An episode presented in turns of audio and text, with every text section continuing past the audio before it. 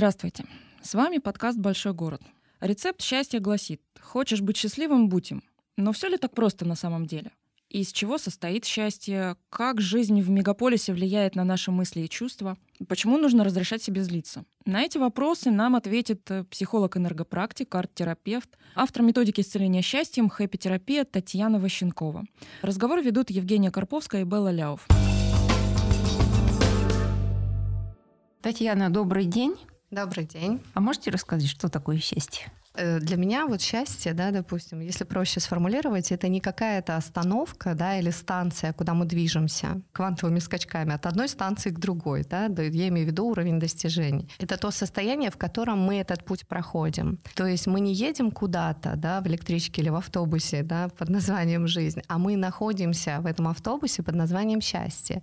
Если мы достаточно внимательны в своей жизни, достаточно распознаем свое ощущение, присутствие, чувства, которые которых мы, собственно, и пребываем в этом пути, то уже жизнь будет достаточно счастливой. Вторая такая вот э, опытным путем постигнутая формулировка, моя личная, да, что счастье — это когда момент достаточен, когда нельзя в него ничего добавить, ничего убрать. В нем всего, что сейчас есть, настолько достаточно, что он не вмещает что-то еще и нет ничего лишнего. Поэтому счастье — это когда ты находишься без сопротивления в моменте. Если мы будем говорить о людях, вообще э, мы сегодня находимся в мегаполисе, да, то мы, конечно, исходим из тех, из той категории ценностей, которые транслируют люди мегаполиса.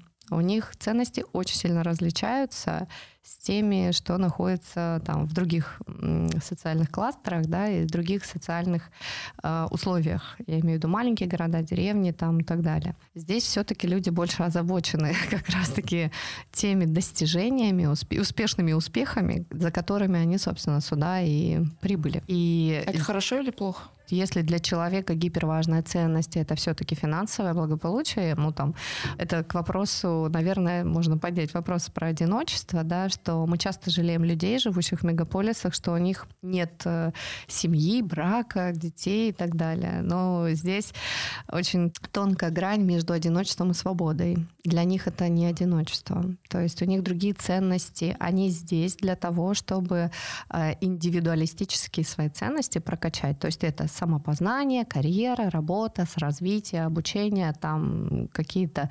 И у них просто нет потребности ну, то есть как бы на данный момент жизни у них нет ни значимости, ни потребности, ни нуждаемости в том, чем принято нуждаться другой категории э, людей, которые, собственно, живут ценностями семьи, рода, там, находящиеся в возделывании земли. А можно ли при этом тогда сказать, что люди, которые живут в мегаполисах, они более безэмоциональные, более равнодушные, более жестокие? Или все-таки нельзя? Нельзя. Нельзя. Сказать, что они более жестокие или равнодушные, да, но это опять же все очень мультифакторная история, да, все люди разные абсолютно и по психотипу, и разные проживают травмы, и, и разным путем пришли в эту точку жизни. А, но то, что у них другой спектр задействован эмоций, если сравнить людей, живущих на природе, то, конечно, то, что в нас вызывает э, такой стимул, реакция, да, то есть такая цепочка стимул, раздражение, реакция, которую мы проживаем, конечно, она кардинально отключается, потому что 25-летний молодой человек, живущий в Москве, который видит э, ламборджини желтого цвета, да, допустим, у него будет определенные эмоции, да. Важно не то, как вы выглядите, да, не то, что мне это даст, а действительно, вот э, все пошли на вечеринку, да, вам звонит подруга и говорит, пойдемте посидим. ну, то есть, да, первое, что вы слышите, прям в сотую долю секунды, а, это и есть ваша личная правда. Это искренний отклик, который вы ощущаете, я вам скажу по секрету, всегда. Нет того, кто не ощущает. Но есть э, люди да, невротического, психотического склада, которые не позволяют этому проявляться, и они движимые тем, что называется рацио, да, логикой и вы не идете за первым посылом, вам страшно признать, что вот я туда не хочу. Это страшно, потому что дальше идет, но если я туда не пойду, то я пропущу что-то важное, да, вдруг будет там какая-то встреча, вдруг там в итоге вы идете на эту встречу, на эту вечеринку и возвращаетесь оттуда эмоционально уставший, физически, с полным разочарованием. При этом вы забываете себя поблагодарить за то, что вы же сами себе ответили, Просто поблагодарите хотя бы. Я была молодец. Я же слышала, что мне туда не надо. И когда вы будете все больше и больше на эту чашу весов складывать, что у вас работает интуиция, голос души, тем больше она будет громче заявлять вам о том, что вам действительно хочется и то, что действительно вам надо. Это ваша потребность или это потому, что вас позвали, и вам неудобно отказать или вам страшно не пойти, вдруг вы важное пропустите. Просто хотя бы замечайте, как вы сами знаете, и это знание является ценным. А что такое вообще интуиция? Давайте это будет много сейчас трактовок. Для меня еще раз, да, это голос бессознательного, голос души, который у нас есть как инфо поле, которое не является э, взятым э, извне, я бы так сказала. А это правда, что у некоторых людей интуиция развита больше, у некоторых меньше? Да, они ее больше любят, чем те, кто ей не пользуется. Понимаете, чем меньше вы доверяете, то есть доверие внутреннее, оно формируется не извне наружу, да, доверие — это очень тонкая такая настройка. Символ доверия — это у вас с собой хорошие отношения, то есть вы доверяете себе, потому что это до веры. Верим мы туда, наружу, куда-то, да, в кого-то, в какую-то там религию, божество, там, ради Бога. А до веры существует у вас вот это отношение с собой, с тем, чем на самом все деле, все знания внутри, и доверие, оно ценнее. То есть это, это существует еще раньше, чем вера во что-то.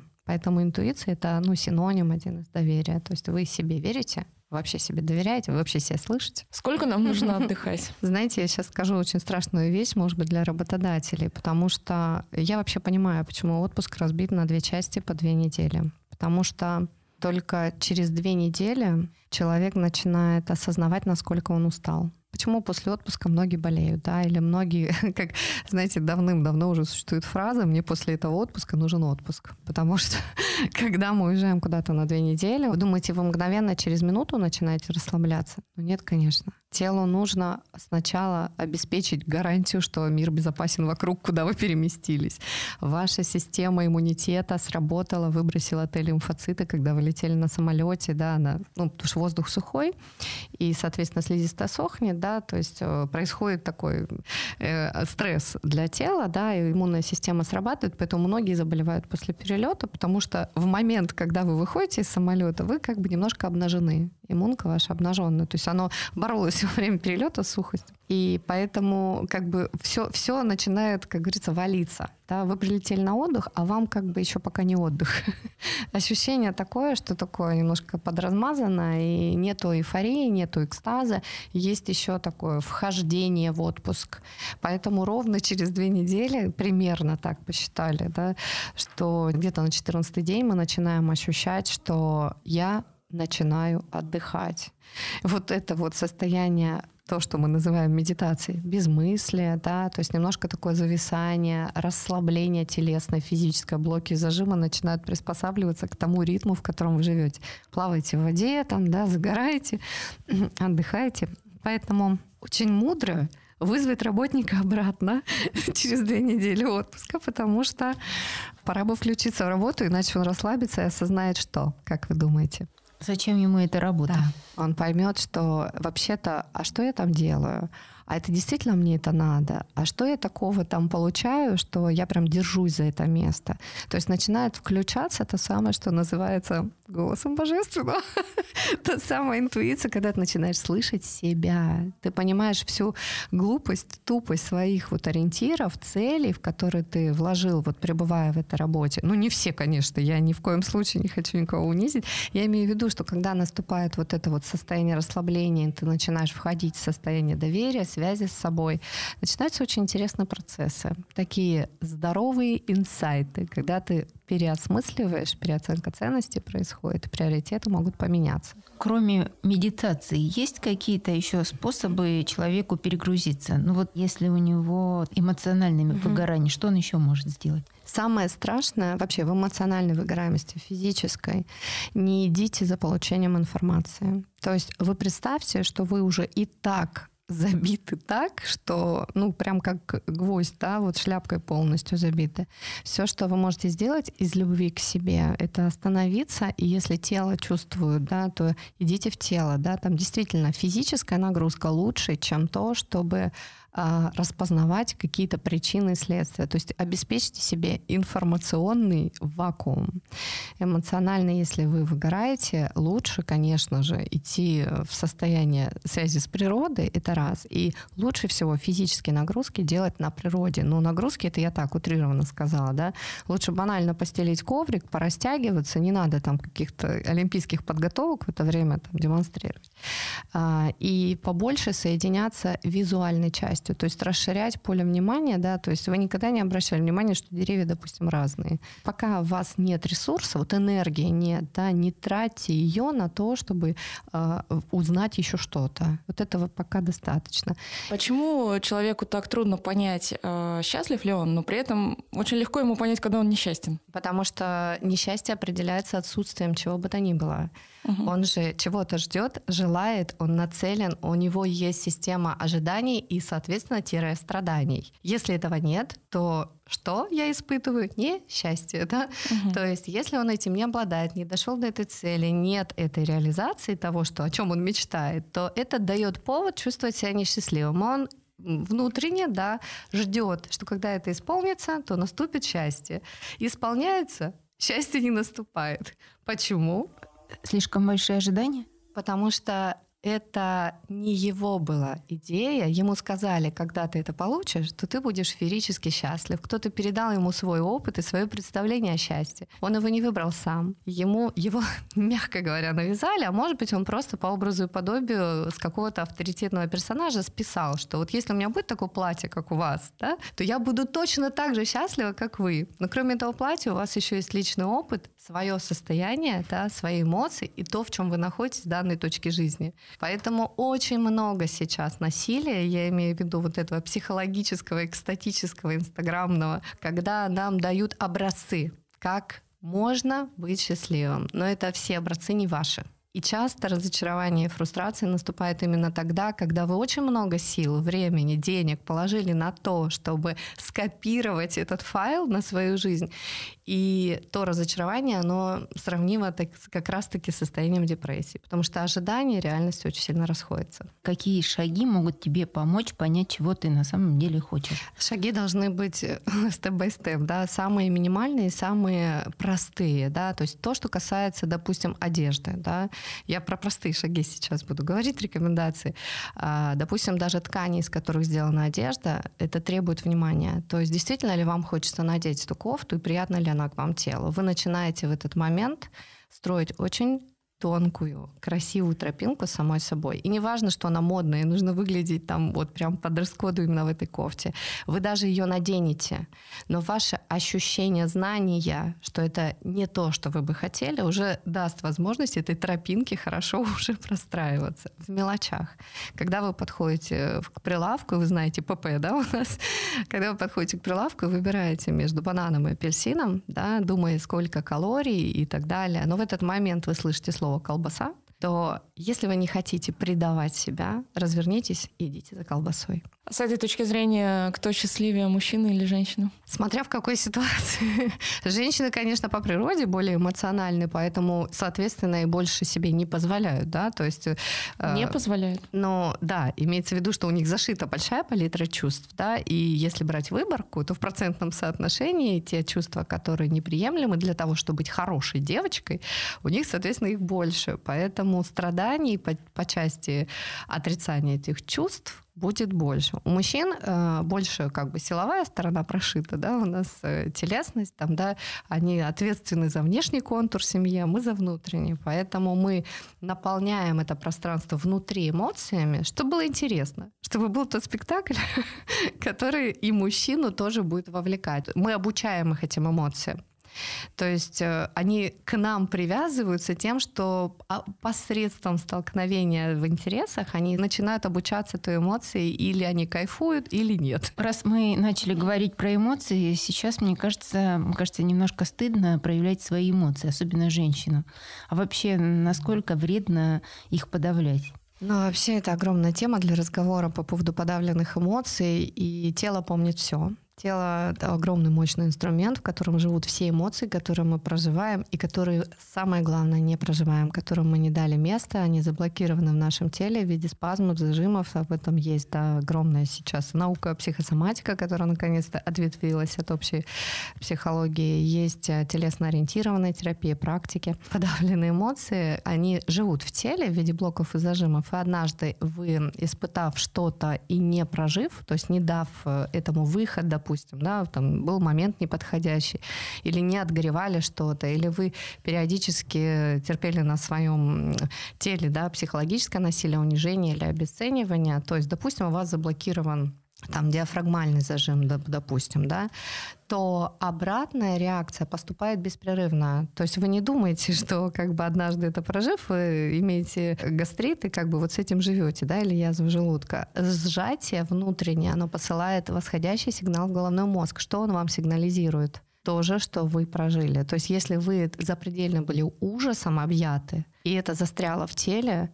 то сигнал из тела идет, что вокруг запредельный ужас. То есть оно с вами разговаривает. И если вы продолжаете в этом жить, то вот, вот эта информация, которая хранится в теле, она дает вам представление об окружающем мире. Поэтому с этим нужно обязательно что-то делать, работать и давать этому выход. А можно ли вообще научиться быть счастливым? Безусловно, да, конечно. У вас в этом цель здесь жизнь, на самом деле. -то в этом а есть какие-то, не знаю, там искусственные приемы? Я бы сказала так. Искусственный прием один из первых приемов, да, это когда мы практикуем осознанность и замедление. То есть когда э, вот первый пункт, если вы очень сильно уставшие от жизни, насильственным путем замедляйтесь то есть э, вы куда-то бежите, идите медленнее, да, то есть нет того, куда вы опаздываете, потому что э, нет здесь смысла, если вас в жизни нет, если вы не присутствуете, вы ее не чувствуете, не ощущаете, куда вы бежите.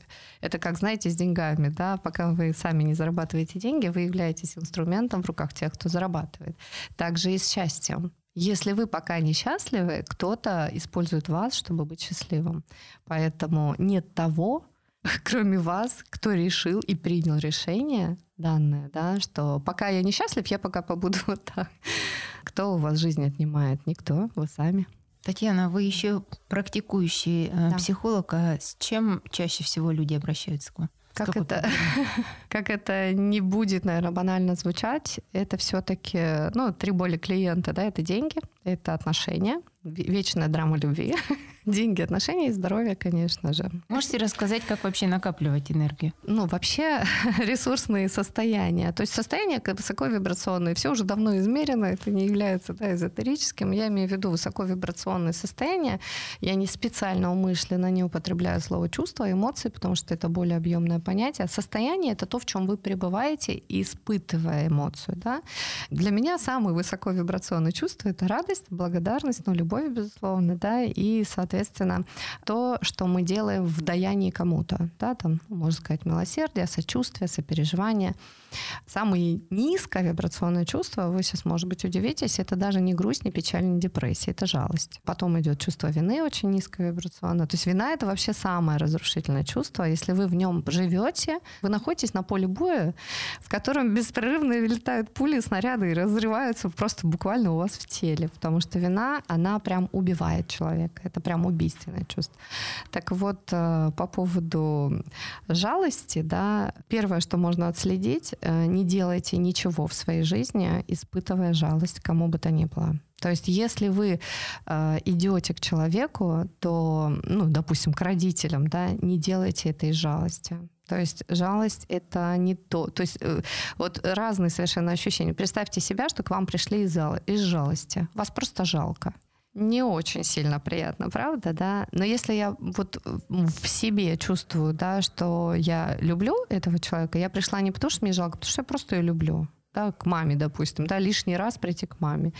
И я в этот момент искренне. Я не вру себе, не ей, да, у меня нет повода. Не 8 марта нет, я просто прихожу и как бы, да. А если вот несчастные люди, как овца на заклане, тащатся с тремя тюльпанами, то я не думаю, что тот на другой стороне провода, в принципе, будет рад. Если вы находитесь в чувстве вины, то вы в этой программе, то есть вы способны обвинять То есть вы живете из такой парадигмы, да, то есть и паттерны поведения, соответственно, вас обвиняют, вы готовы, да, быть обвиненным, и также вы готовы обвинять. То есть у вас есть программа, в которой все виноваты вокруг, потому что вам сказали неоднократно, что в каких-то причинах бед в вас. Знаете, что если вы чувствуете себя виноватым, вы точно так же с кем-то взаимодействуете, обвиняя кого-то. Также если вы с любым низковибрационным чувством, поэтому я говорю, любить не страшно, благодарить не страшно. Что страшного в том, что если буду жить в благодарности, а что ко мне будет в обратную сторону быть выпуклым? Кто-то будет благодарить меня, ну совсем не страшно. Ну, да. Приятно очень, правда? А как все-таки копить энергию? Копить энергию через э, отслеживание еще раз, да, в тех состояниях, в которых вы находитесь, да. Если вам очень плохо, вам всегда есть кого поблагодарить. Элементарно, если вы пьете чай, да, поблагодарите китайских рабочих, которых вы их собрали для вас любезно и сложили в чайные пакетики. Э, в вашей памяти достаточно много файлов, но вы ими не пользуетесь, когда вы испытывали радость. Почему привычка вспоминать плохое, грустное и злое, то, что с вами происходило, очень якорит нас? Я вам скажу по секрету, потому что счастливые люди не интересны никому. Что такое счастливый человек? Он не носится с мешочком драмы, не раскрывает ее, не показывает всем, не пересказывает бесконечно, не, не требует жалости к себе, да, он никого не обвиняет, сам не живет в чувстве вины. Он свободен от того, чтобы э, быть рабом каких-либо систем, да, то есть он не в системе, он вышел из этого, да, он свободно принимает решения, свободно транслирует чувства искренне.